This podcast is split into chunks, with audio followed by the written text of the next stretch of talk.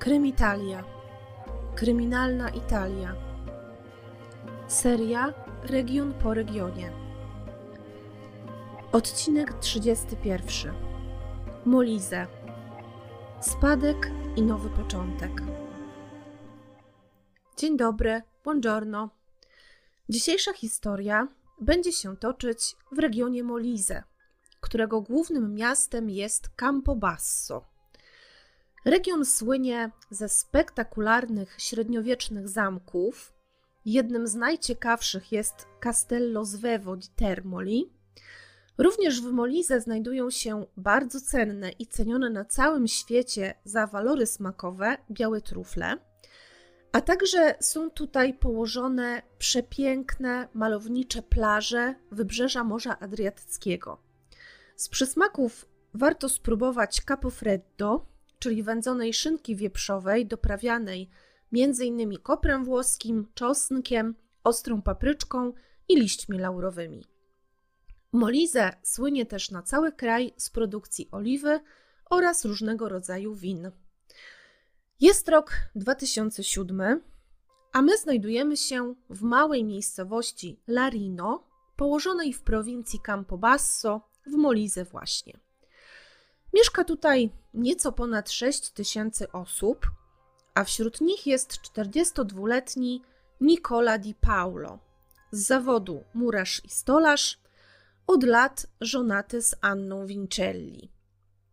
Tutaj może dodam coś odnośnie do imienia tego pana. E, pamiętam, że pod jednym z filmów kiedyś pojawił się komentarz, żebym może tłumaczyła te imiona włoskie na polski. E, ale wydaje mi się, że to chyba nie jest tak do końca potrzebne, dlatego że no, większość imion jednak nie ma takich dokładnych e, odpowiedników w języku polskim.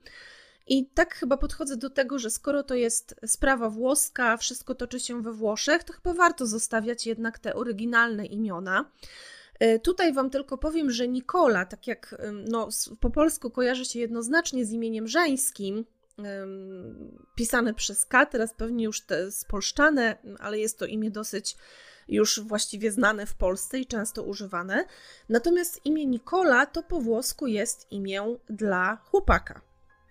Więc się nie zdziwcie, że będę na tego pana właśnie tak mówić, no bo to jest właśnie imię, imię męskie.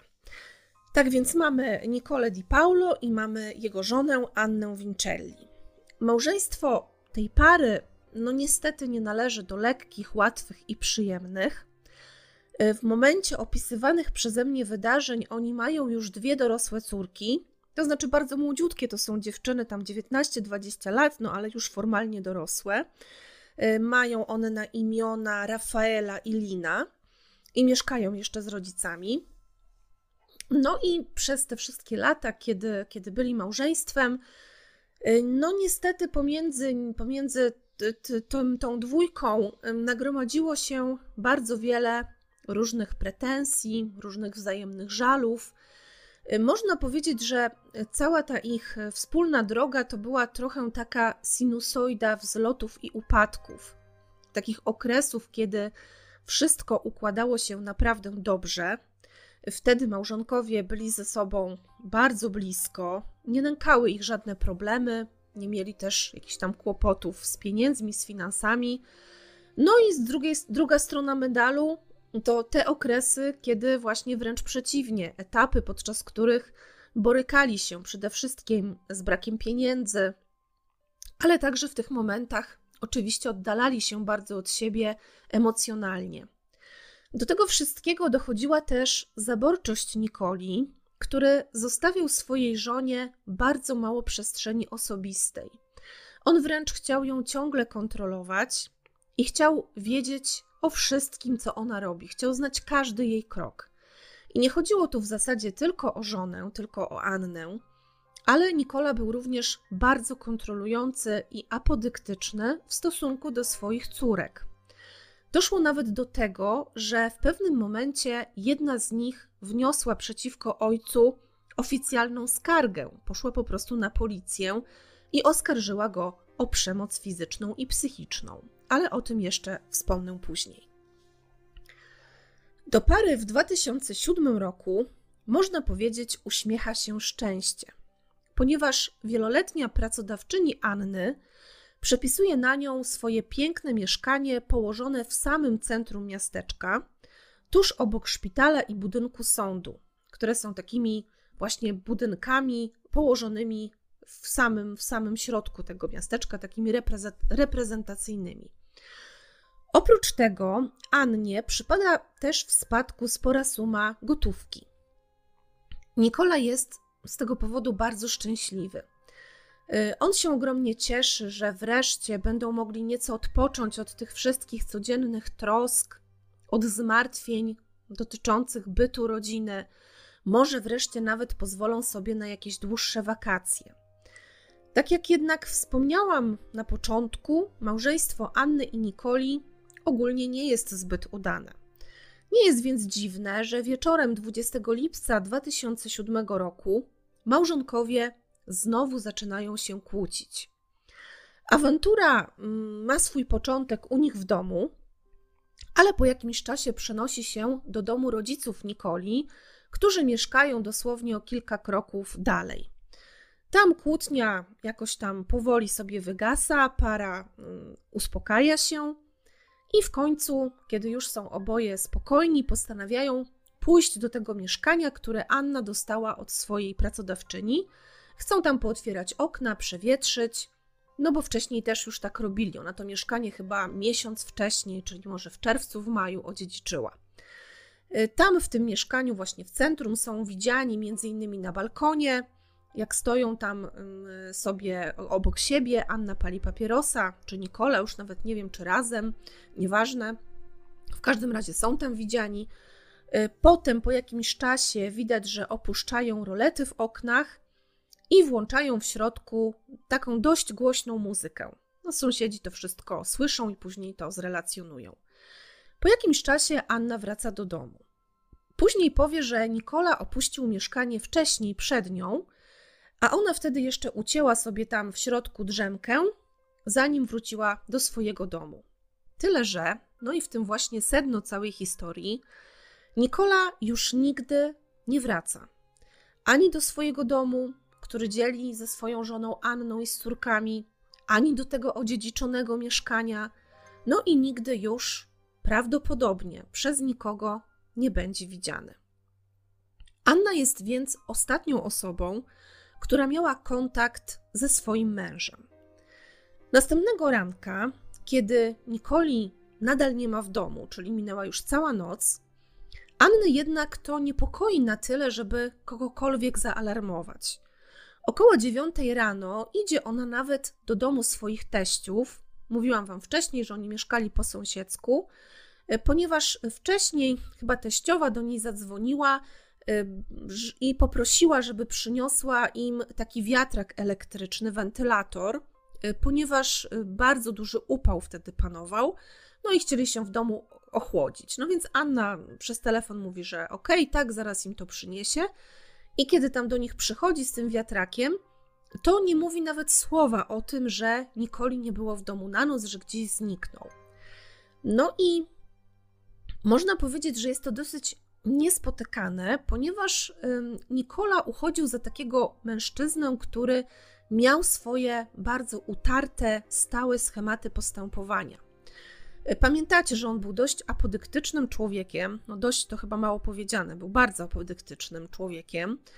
Y, uważał siebie, widział siebie jako głowę swojej rodziny i dlatego bardzo często wracał do domu wręcz wcześniej, to znaczy wczesnym wieczorem, żeby właśnie sprawdzić, skontrolować, czy wszystko w domu jest w porządku, zobaczyć, co robi żona, co robią córki, więc to było do niego mm, takie, można powiedzieć, niepodobne, żeby od tak sobie nagle nie wrócić na noc czy zniknąć gdzieś bez zapowiedzi, ponieważ kłóciło się to trochę z tym jego takim autorytarnym charakterem. Z drugiej jednak strony, według jego nastoletnich córek, które mieszkały jeszcze wtedy, jak wiecie, z rodzicami, ojcu właśnie czasem zdarzało się w weekend na przykład wyjść wieczorem i wrócić dopiero następnego dnia rano. Dlatego na przykład jego nieobecność akurat tamtej nocy nie wzbudziła w dziewczynach i w matce aż tak ogromnego niepokoju. Jest to dosyć taka interesująca rozbieżność, ponieważ pewne osoby, które znały Nikolę, mówią, że on właśnie był taki, taki miał utarte schematy, że był taki bardzo przewidywalny. Z kolei córki i żona twierdzą, że właśnie zdarzało się, że znikał na noc, ale o tym Wam jeszcze powiem później. Jedna z córek mm, rano pyta mamę, czy, czy wie, gdzie jest ojciec, czy wrócił na noc. Na co ta odpowiada, że on wyszedł poprzedniego dnia, poprzedniego wieczora z tego odziedziczonego mieszkania, do którego się udali razem, ponieważ ktoś do niego zadzwonił. No i on po tym telefonie właśnie to mieszkanie opuścił i powiedział, że zaraz wróci. Y, córka przyjmuje to wyjaśnienie, nie dopytuje już za dużo więcej i postanawia ten dzień, ponieważ jak wiecie, było wtedy bardzo gorąco też, postanawia spędzić ze swoimi znajomymi nad morzem. No i kiedy tego samego dnia, około 22, czyli już wieczorem, teściowie, a rodzice Nikoli pytają Annę o swojego syna, no to już w tym momencie staje się dość jasne, że Nikola faktycznie gdzieś się zapodział. Być może nawet już nie wróci. Anna opowiada teściom, że kiedy ona i Nikola byli razem w mieszkaniu, które dostała od swojej pracodawczyni, w pewnym momencie do jej męża ktoś zadzwonił. On odebrał ten telefon, powiedział tej osobie, mm, która dzwoniła, że, że, zaraz, wyj że zaraz wyjdzie z, z mieszkania, natomiast Annie powiedział, że za moment wróci. I jak już wiecie, Anna, czekając na niego, ucięła sobie jeszcze w międzyczasie drzemkę, ale kiedy się obudziła, a Nikoli nadal nie było, postanowiła wrócić do domu sama. I tam położyła się znowu i spała dalej już aż do rana. I od tamtego czasu, czyli od momentu tego telefonu, nie widziała swojego męża. Kobieta zaczyna wyrażać obawy, że mężczyzna mógł po prostu od niej odejść. Tak bez słowa. Teściowie są zaskoczeni całą tą historią. Po pierwsze, zastanawiają się, dlaczego właściwie Anna nie powiedziała im tego wszystkiego od razu rano, wtedy kiedy przyniosła ten wiatrak. Dlaczego im nie powiedziała, że Nikola nie wrócił na noc, że dostał jakiś dziwny telefon, po tym telefonie wyszedł, po czym już nigdy nie wrócił. Mm, a kiedy wreszcie zapytali o swojego syna dopiero następnego dnia wieczorem, to ona odpowiedziała im tak jakby od niechcenia, coś na zasadzie, a właśnie, no skoro już o niego pytacie, no to on sobie zniknął, ktoś zadzwonił, on wyszedł i już nie wrócił. Tak więc to jest też mm, taka, taki, taka sytuacja, która jakoś nie bardzo im się podoba, która wydaje im się dość dziwna. Y, ojciec Nikoli jeszcze tego samego wieczora, czyli 21 lipca, powiadamia karabinierów, najpierw telefonicznie, a później oni już tam przyjeżdżają na miejsce. No i Anna opowiada im mniej więcej to samo, co powiedziała wcześniej swojej córce i swoim teściom. Y, teściowi wtedy też przypomina się ta kłótnia, która miała miejsce pod ich domem dzień wcześniej, czyli w dzień zaginięcia Nikoli. Y, przypomina sobie, że poszło o narzeczonego jednej z córek Anny i Nikoli, a właściwie była to jakaś tam awantura z jego ojcem. Chodziło chyba o to, że Nikoli nie podobało się to, że właśnie jego córka spotyka się akurat z synem tego człowieka, mimo że y, byli oni właściwie kolegami, znajomymi. Nie jest to jednak aż tak bardzo istotne dla sprawy. Chodzi po prostu o to, że faktycznie małżonkowie tamtego dnia znowu wdali się w kolejną sprzeczkę. Potem teściowie opowiadają dalej, że powiedzieli, że idą do tego mieszkania właśnie w centrum Larino, tego, które Anna odziedziczyła po śmierci kobiety, dla której przez długie, długie lata pracowała jako opiekunka. Czyli tam przychodziła do tej pani, ona była chyba jakoś obłożnie chora, no i właśnie się nią zajmowała, gotowała jej, przebierała, wyprowadzała i tak dalej.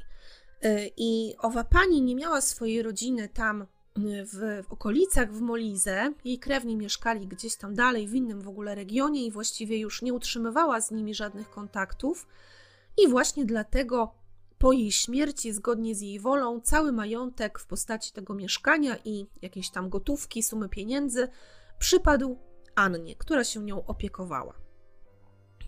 Według słów córki Rafaeli, Rodzice poszli wtedy do tego mieszkania właśnie po to, żeby je trochę wywietrzyć. No i że robili tak już wcześniej, od czasu do czasu, odkąd to mieszkanie w ogóle zostało własnością Anny. No wiadomo, były wtedy upały.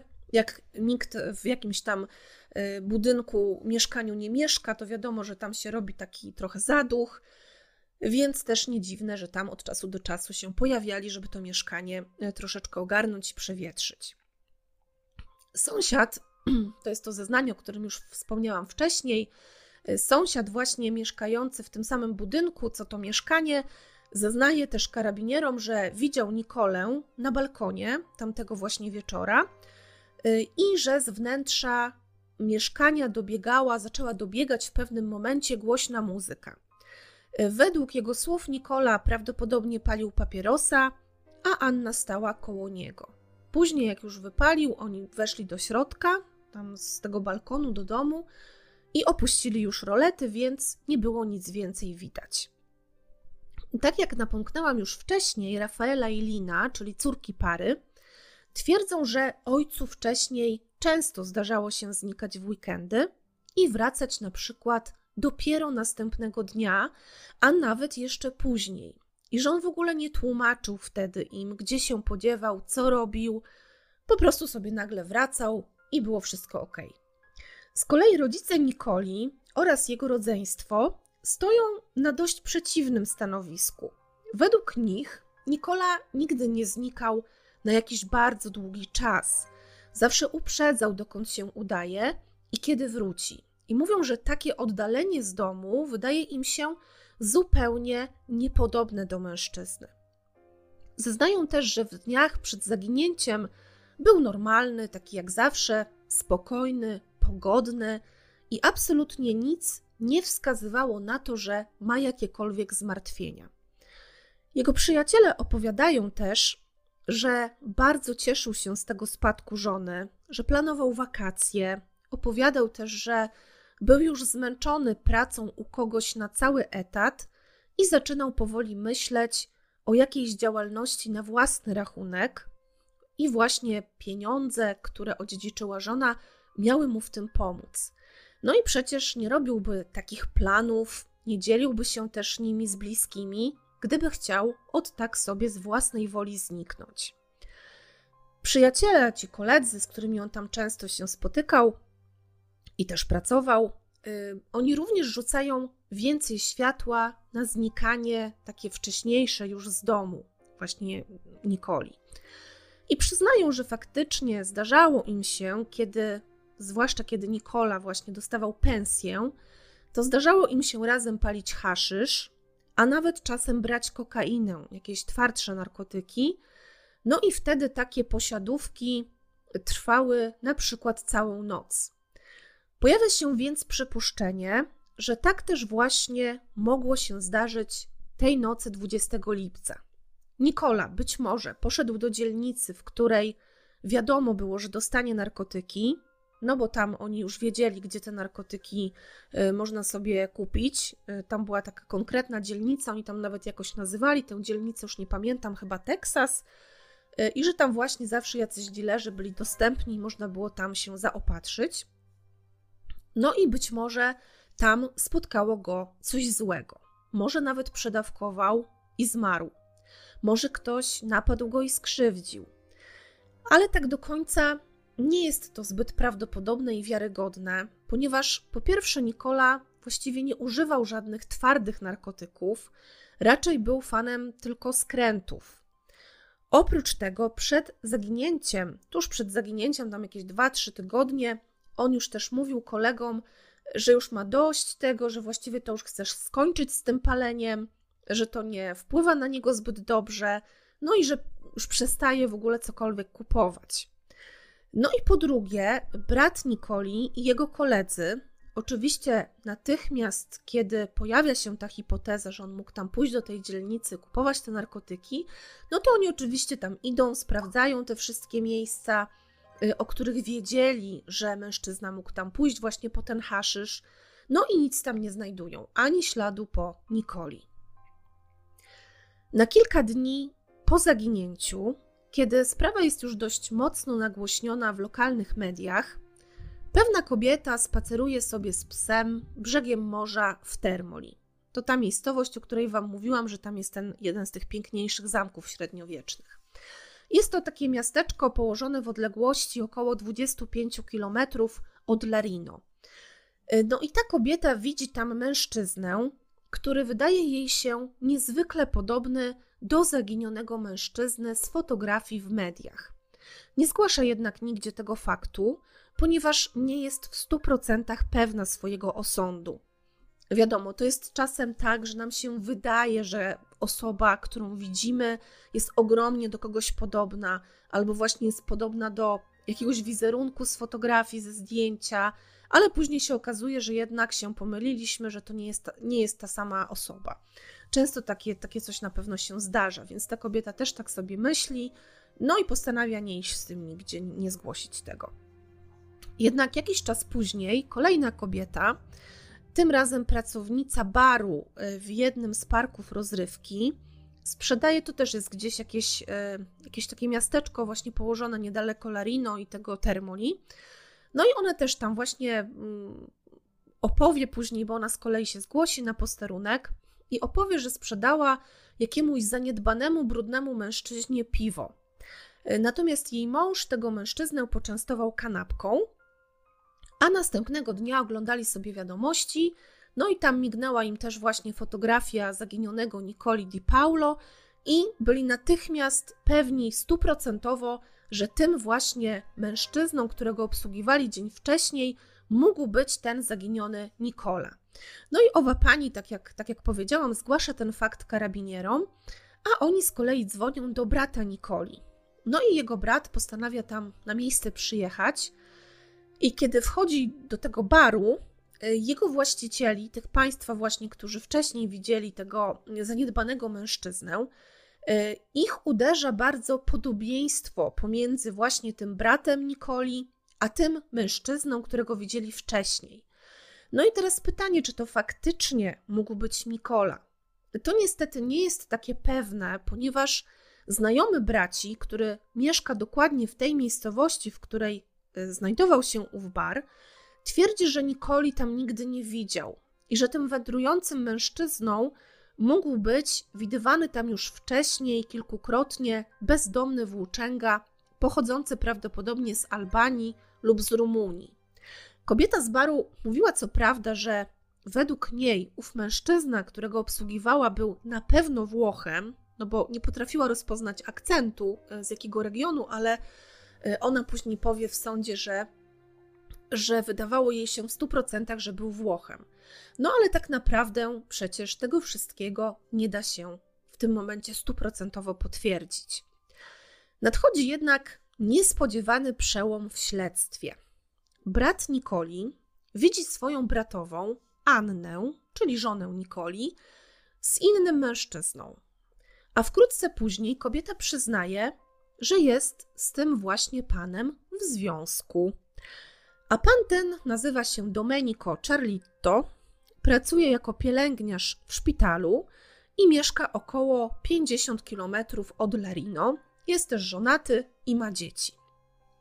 Poznał Annę w mieszkaniu właśnie tej pani, która po śmierci zostawiła Annie spadek. E, właściwie to oboje się nią zajmowali. No Anna, tak jak wiecie, już jako opiekunka, natomiast on tam przychodził jako pielęgniarz. Co ciekawe, nawet bliskie koleżanki i znajome Anny nie miały bladego pojęcia o tym romansie. Tak więc przypuszcza się, że jej mąż też niczego nie był świadomy. Z korespondencji Anny i Domenika wynika, że byli w sobie zadłużeni niemal jak nastolatkowie – wiecie, ich wiadomości są przepełnione takimi zdrobnieniami, bardzo powiedziałabym nawet infantylnymi, takimi słodkimi słówkami, tysiącem emotek, nieustannymi wyznaniami miłości. Tam po prostu nic więcej nie ma w tych, w tych SMS-ach właściwie, w tych wiadomościach, tylko cały czas kocham cię, uwielbiam cię, kocham cię, kochanie, skarbie. Cały czas po prostu jedna, jedna i ta sama śpiewka. No i oczywiście w tym momencie uwaga karabinierów kieruje się przede wszystkim na Annę i Domenika. Anna zresztą nie jest zbyt ostrożna czy powściągliwa, jeśli chodzi układanie sobie życia na nowo po zaginięciu męża, no bo właściwie tuż po tym, jak do tego wszystkiego dochodzi, jak Nikola znika, ona wprowadza się do tego odziedziczonego mieszkania w centrum, a wraz z nią właśnie jej kochanek Domenico. Rozmowy pary zaczynają też być od razu podsłuchiwane i policja sprawdza również ich wcześniejsze bilingi. E, co do tych podsłuchów, to wiem, że wielu z Was już zauważyło wcześniej, że we Włoszech to jest bardzo częste. Jak tylko jest jakaś sprawa kryminalna, jest jakieś podejrzenie, zwłaszcza gdzieś tam w rodzinie, to od razu prokuratura nakazuje właśnie podsłuchiwanie rozmów. E, I faktycznie tak jest. I przy tej okazji chciałabym Wam bardzo polecić, to od razu e, zaznaczę, że to nie jest żadna współpraca płatna czy tam reklamowa, mm, tylko to jest książka, którą, e, która mi się po prostu bardzo podoba. I tytuł to jest Włosi po prostu, a autorem jest John Hooper, który jest dziennikarzem BBC, Brytyjczykiem, E, który właśnie przez długie lata mieszkał we Włoszech, tam korespondował, był korespondentem, przepraszam, właśnie dla BBC, e, pisał do włoskich gazet i tak dalej. I on tam też właśnie napomyka, mm, wspomina o tym, o tych podsłuchach, że właśnie to jest ogromnie, że Włosi tam rekordową właśnie ilość tych nakazów, podsłuchów wystawiają i on tam tłumaczy właśnie, dlaczego tak się dzieje, Y, on to opisuje w taki sposób, że to jest taka cecha narodowa Włochów, że u nich każdy ma swoją verita, czyli każdy ma swoją prawdę. Y, I dlatego też on tam też podaje procentowo odsetek ludzi, którzy zeznając w sądzie, właśnie Włochów, mówią nieprawdę. I to jest naprawdę bardzo duży procent. Nie pamiętam już, ile on tam konkretnie podaje, ale uderzyło mnie to. I on to właśnie wyjaśnia tym, że to jest ich jakby takie niezbywalne prawo, że każdy gdzieś tam ma swoją prawdę i tę prawdę próbuje, do tej prawdy próbuje przekonać innych. I dla nich też jest bardzo ważne to, jak są postrzegani właśnie przez innych. Stąd właśnie dużo tych takich różnych nieporozumień, różnych wersji, gdzieś tam wydarzeń, które są na przykład właśnie podawane w sądzie. Tak więc, jeśli Was to interesuje, to jest oczywiście nie tylko, mm, ta książka nie jest o sprawach sądowych, tylko to jest ogólnie o Włochach jako społeczeństwie, ale są tam naprawdę bardzo interesujące spostrzeżenia. Też rzeczy, o których ja na przykład nie wiedziałam albo nie zdawałam sobie sprawy, więc jeśli macie ochotę sobie przeczytać, to, to zachęcam i polecam. No, w każdym razie wróćmy do naszej historii. E, więc rozmowy Domenika i Anny zaczynają być natychmiast podsłuchiwane. Policja tam sprawdza wszystkie te bilingi, e, ich rozmowy wcześniejsze. No i natychmiast uderza ich fakt, że wieczorem 20 lipca, czyli właśnie w dzień, w wieczór zaginięcia Nikoli, mniej więcej od godziny 22.30 para nieustannie ze sobą rozmawiała. Według zeznań Anny, o tej godzinie jej mąż był jeszcze w tym mieszkaniu. No i przy całej wiedzy na temat tej jego słynnej zazdrości, tego zaborczego charakteru, chęci kontroli, wydaje się naprawdę mało możliwe, tak spokojnie tam stał, słuchał żony konwersującej sobie przez telefon z kochankiem. No, SMS-y może jeszcze by uszły, ale rozmowa taka telefoniczna, no już raczej nie. Czy wtedy więc Nikoli już w mieszkaniu na przykład nie było, wbrew temu, co powiedziała Anna? Funkcjonariuszom nasuwa się takie podejrzenie, że po odziedziczeniu tego mieszkania i spadku Anna zaplanowała, że urządzi sobie tam miłosne gniazdko ze swoim kochankiem Domenikiem. No i Nikola, wiadomo, stanął oczywiście tym planom na przeszkodzie.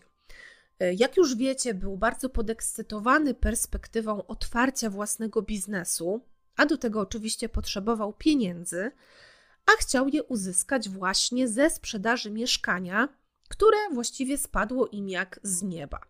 No i dlatego też Anna postanowiła pozbyć się męża raz na zawsze. Śledczy starają się zrekonstruować przebieg tamtego feralnego dnia, w którym zniknął Nikola. Pamiętacie, że według słów Anny, kiedy była ona z mężem w mieszkaniu w centrum Lerino, ktoś nagle do niego zadzwonił.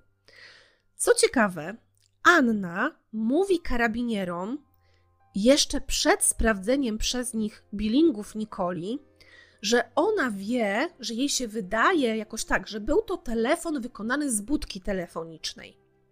No i to ich od razu zastanawia. No bo niby skąd Annie coś takiego przyszłoby do głowy? Dlaczego powiedziała, że akurat z budki? Przecież w tamtych czasach budki telefoniczne już nie były aż tak ogromnie popularne. Ludzie mieli telefony stacjonarne, pojawiały się już też komórki. No więc ta uwaga wydaje im się zastanawiająca. No ale sprawdzają wykaz rozmów Nikoli i faktycznie okazuje się, że 20 lipca zadzwoniono do niego z budki telefonicznej około 23.46. Czyli dokładnie tak, jak powiedziała Anna, otrzymał telefon z budki. Rozmowa trwała dosłownie kilka sekund i pochodziła z budki telefonicznej zlokalizowanej w Larino. Przypuszczenie śledczych bardzo szybko jest takie, że telefon ten wykonał Domenico, właśnie po to, żeby uwiarygodnić wersję Anny o tym, że ktoś do jej męża zadzwonił i dlatego wyszedł on z mieszkania. Kiedy funkcjonariusze dowiadują się tego wszystkiego, od zaginięcia Nikoli upływa już ponad 10 dni.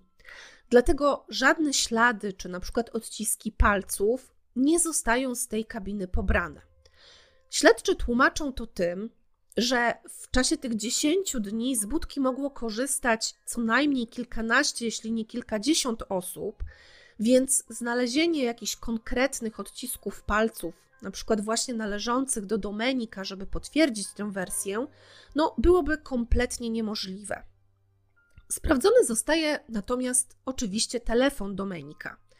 E, no i wychodzi tutaj też na jaw, że korzystał on z karty SIM zarejestrowanej na nazwisko swojej żony, natomiast Anna, czyli jego kochanka, korzystała z karty zarejestrowanej na niego, na Domenika. No i po sprawdzeniu logowań do sieci telefonu, z którego Domenico rozmawiał, okazuje się, że w momencie, kiedy zadzwoniono z budki do Nikoli, Domenico znajdował się w Larino. Oczywiście on zeznał zupełnie co innego. On tam twierdził, że mm, w tym czasie znajdował się w ogóle w innym mieście i że był ze swoim synem nawet, no ale jednak wykazy połączeń nie kłamią. Telefon logował się w Larino. Y, ten kontakt telefoniczny pomiędzy Anną a Domenikiem trwał niemal całą noc, z 20 na 21 lipca. Pamiętacie, że telefon do Nikoli został wykonany o 23.46 i e, wtedy, według Anny, oczywiście mężczyzna miał wyjść z mieszkania, a ona sama jakiś czas po nim.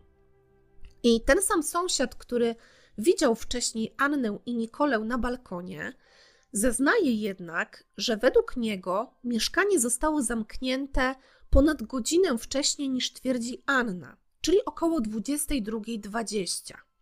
Natomiast o 22.30 zaczynają się już te bezustanne rozmowy pomiędzy Anną a Domenikiem.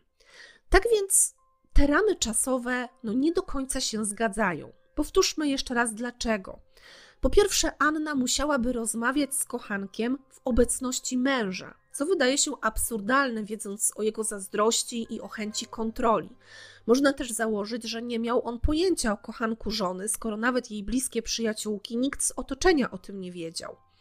Po drugie, jeśli Anna wyszła stamtąd dopiero po północy, jak zeznała, no to dlaczego sąsiad miałby twierdzić, że było to jednak dużo wcześniej?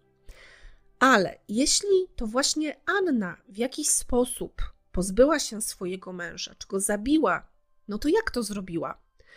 Y, była od niego z pewnością zdecydowanie mniejsza i szczuplejsza.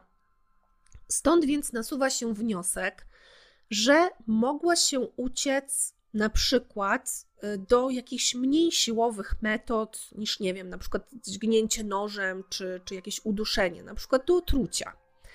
Y, pewien lekarz zeznaje, że Annie został przepisany lek, który u osoby przyjmującej substancje niedozwolone, tak jak robił to Domenico, mógł wywołać bardzo poważne skutki uboczne, łącznie ze śpiączką i śmiercią. Tak więc pojawia się takie przypuszczenie, że może na przykład Anna podała mu jakąś śmiertelną dawkę tego leku. Z drugiej jednak strony, czy taka śmierć byłaby całkiem spokojna i cicha? Czy Nikola nie krzyczałby z bólu w męczarniach, czy ktokolwiek by tego nie usłyszał?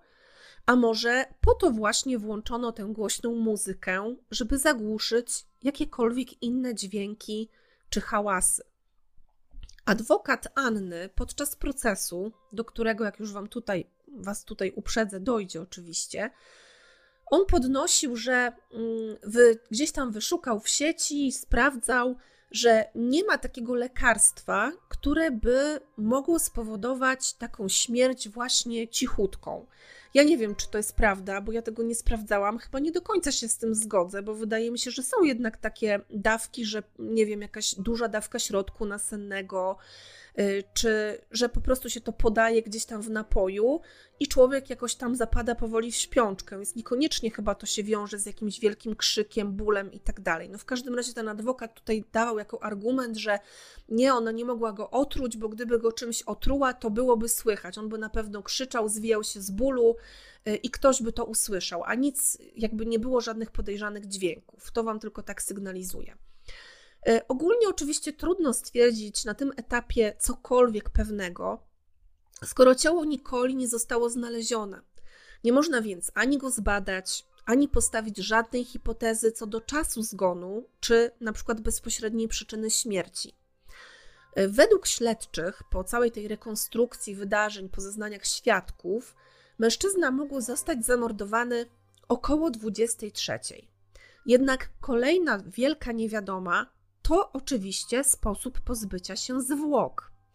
W jaki sposób Anna i Domenico wynieśli ciało z drugiego piętra budynku, tak aby nikt się nie zorientował i nie zostawiając żadnych śladów?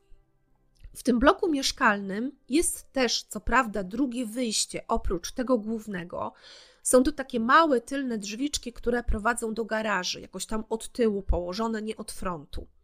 Tak więc ciało Nikoli musiałoby zostać zniesione na dół, być może właśnie do tych małych drzwi, a następnie załadowane do samochodu. Nie ma jednak absolutnie żadnego świadka, który widziałby cokolwiek, co mogłoby przypominać chociażby właśnie pakowanie ludzkiego ciała do bagażnika auta. Blok, jak Wam mówiłam, znajduje się w ścisłym centrum Lerino. Byłoby bardzo trudno wyjść stamtąd z czyimiś zwłokami, nie będąc w ogóle przez nikogo zauważonym. Nawet w nocy i do tego właśnie latem przy dużych upałach, na placach we Włoszech jest naprawdę mnóstwo ludzi i życie towarzyskie kwitnie do późnych godzin. I tak też to wyglądało w Larino. Pewnie część z Was wie, że to naprawdę wygląda inaczej niż w Polsce. Faktycznie w dużych miastach może tak, jest tam jakiś ruch ale we Włoszech, nawet w takich mieścinkach, kiedy jest upał przez cały dzień, to oni dopiero wylegają z domów na ulicę, właśnie 22, 23. Ja też niejednokrotnie widziałam nawet małe dzieci w wózkach z rodzicami, pierwsza godzina jedzą pizzę, bawią się, skaczą, biegają i tak dalej. I tutaj właśnie jest to też podkreślane, że tak to właśnie tamtej nocy wyglądało. Dużo osób było na ulicach, y, bawili się, śmiali i tak dalej. Więc wydaje się naprawdę dziwne, że ktokolwiek nie zobaczyłby jakiegoś, jakiegoś podejrzanego ruchu. Y, bagażnik samochodu Domenika został też oczywiście zbadany, ale to kolejna ciekawa rzecz.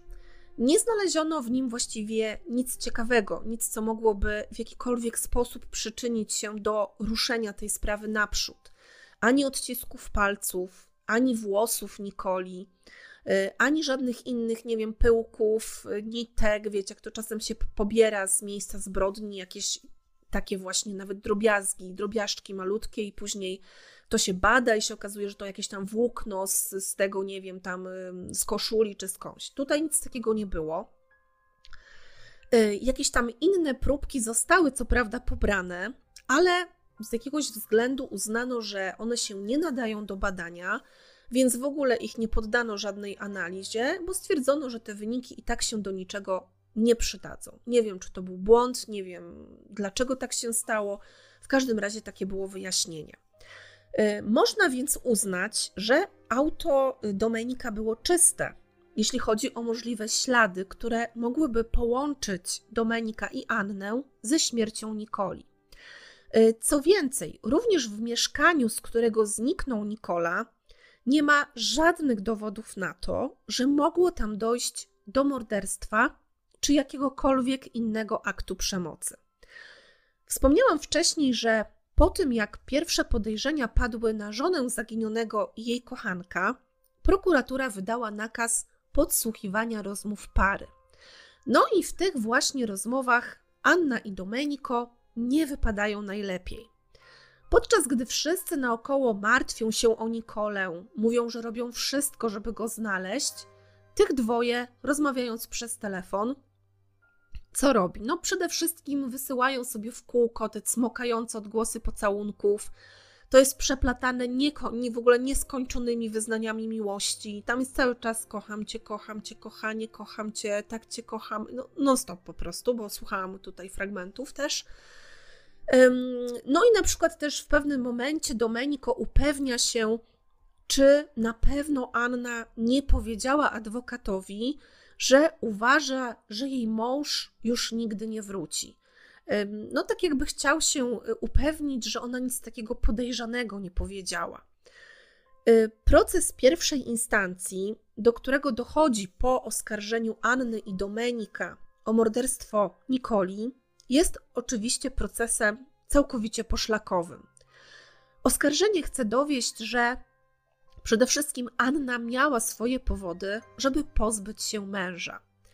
Nikola był człowiekiem impulsywnym, stosował wobec niej i córek przemoc i świadczy też o tym, chociażby ta wniesiona wcześniej przez córkę to doniesienie na policję, o tym wam mówiłam też. To była taka osoba, y, właśnie Nikola, która nie znosiła sprzeciwu, on chciał kontrolować rodzinę. Nie, w ogóle nie, nie dawał im wolności, przestrzeni, nie mogli robić tego, co chcieli. Wszystko musiało być pod jego dyktando. Y, no i z takim człowiekiem na pewno ciężko było żyć, przebywać pod jednym dachem. Nawet była sytuacja, chyba to się raz zdarzyło, y, kiedy ta kobieta, którą opiekowała się Anna, jeszcze żyła. I pewnego razu ona tam oczywiście pracowała jako ta opiekunka. No i pewnego razu Nikola wpadł tam w ogóle cały w nerwach, zrobił awanturę i kazał Annie iść do domu.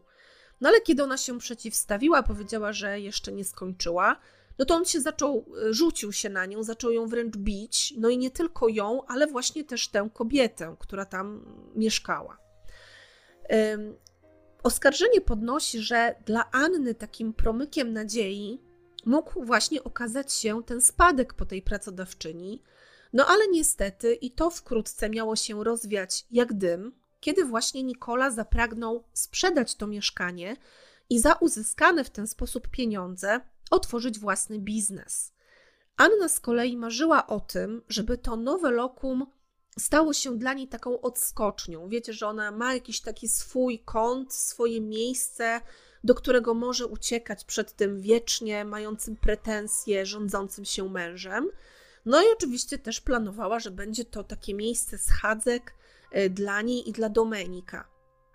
Z tych właśnie powodów e, w jej głowie zrodził się plan pozbycia się męża już na dobre, właśnie przy udziale, przy pomocy kochanka. No pewnie zapytacie, jak to przy takich sprawach, dlaczego po prostu, tak jak normalna osoba, nie rozwiodła się ze swoim mężem.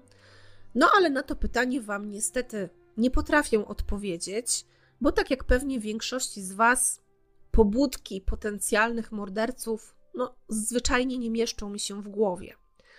Y, córki Anny i Nikoli były dorosłe, ona sama dostała, dostała spadek, więc była niezależna finansowo, niezależna od męża. Zatem, co mogło stać na przeszkodzie, aby legalnie i oficjalnie rozpocząć nowe życie, nie mam pojęcia. Wracając jednak do procesu. Prokuratura w tym pierwszym procesie żąda dożywocia, ale ostatecznie Anna zostaje skazana na 14 lat więzienia, natomiast Domenico na rok więzienia za współudział. Później sąd apelacyjny podtrzymuje ten wyrok, jednak na potrzeby kasacji adwokaci oskarżonych, właściwie już skazanych, wnoszą wniosek o ponowny proces w sądzie apelacyjnym. To jest tak zwany proces apelacyjny BIS. I w tym właśnie procesie zarówno Anna, jak i Domenico zostają uniewinnieni. Do tej pory nie odnaleziono ciała Nikoli, tak więc po 15 latach nadal właściwie nie wiadomo, czy naprawdę został zamordowany i co się z nim stało. Podsumujmy to trochę. Co przemawia za tym, że para kochanków jest winna? Tak krótko w punktach. Ano, brak ciała Nikoli, brak śladów morderstwa w mieszkaniu oraz aucie Domenika. Fakt, że Nikola zażywał substancje niedozwolone i już wcześniej znikał z domu. Brak świadków, którzy na przykład widzieliby transport zwłok Nikoli do samochodu. Oprócz tego też to, że kilkoro świadków widziało mężczyznę niezwykle podobnego do Nikoli już po jego zaginięciu. A co świadczy przeciwko parze? Przede wszystkim obecność motywu. Agresja i zazdrość oraz przemoc fizyczna ze strony Nikoli, chęć sprzedania mieszkania, uczucie Anny do innego mężczyzny, telefon wykonany z budki w Larino, podczas gdy na pewno był tam wtedy Domenico, niespójne zeznania Anny dotyczące ram czasowych całego zdarzenia, fakt, że nie powiadomiła od razu rodziców i rodzeństwa męża o jego zaginięciu, nie udzielała się też w ogóle w poszukiwaniach, o czym mówił właśnie jeden z karabinierów na procesie, a do tego podejrzane rozmowy z Domenikiem. Gdyby to Wam przyszło sądzić w takiej sprawie, to jaki wyrok byście wydali? Ja powiem szczerze, w takich przypadkach cieszę się, że nie jestem sędzią, bo naprawdę nie mam bladego pojęcia. Zdarzały się już procesy, w których mimo braku ciała skazywano ludzi na dożywocie. Nawet w Polsce mamy takie przypadki, na przykład y, Annę Garską. Ale zazwyczaj wszystko opierało się jednak na mocnym, takim y, nierozerwalnym łańcuchu poszlak, w których jedna poszlaka wynikała z drugiej, albo jakoś bardzo dobrze się ze sobą łączyły. Natomiast w tym przypadku, według mnie, jest tych poszlak, tych dowodów zdecydowanie za mało. No, jednak jeśli nie Anna i Domenico, to kto? Co stało się z Nikolą i kiedy dokładnie? Załóżmy, że to jednak oni stoją za jego śmiercią. Jak więc zginął? Na pewno nie mogła wchodzić w grę krew, bo żadnych śladów w mieszkaniu nie znaleziono. Być może uduszenie lub otrucie. Czy parze udałoby się wyprowadzić na przykład odurzonego lub wręcz już nieżywego Nikolę z budynku, tak, że żaden z sąsiadów czy licznych, bawiących się na placach miasta mieszkańców nie zobaczyłby niczego podejrzanego? A jeśli daliby radę to zrobić, no to dokąd go wywieźli? Jak pozbyli się ciała, nie zostawiając ani jednego śladu? Przypadki takie jak ten pokazują, że zbrodnia doskonała chyba jednak istnieje, bo z tego co rozumiem, wyrok w sprawie Anny i Domenika jest ostateczny, z czym zresztą nie może pogodzić się rodzina zaginionego, no i od siedmiu lat żyją sobie oni już jako wolni ludzie. Podejrzewam, że są razem, biorąc pod uwagę te wszystkie miłosne wyznania i zapewnienia o uczuciu aż po grób, no ale nie wiem tego na 100%, nie doszukałam się w, inter w internecie tych informacji. No i to już wszystko, co udało mi się znaleźć na temat tej historii. Podzielcie się oczywiście koniecznie waszymi odczuciami, bo być może nie wspomniałam o czymś, co akurat Was zainteresowało czy uderzyło, może rzuciłoby jakąś, jakieś nowe światło na sprawę. No i bardzo Wam dziękuję, że po raz kolejny zagłębiliście się wspólnie ze mną we włoską sprawę kryminalną i zapraszam na kolejną już za tydzień. Ciao!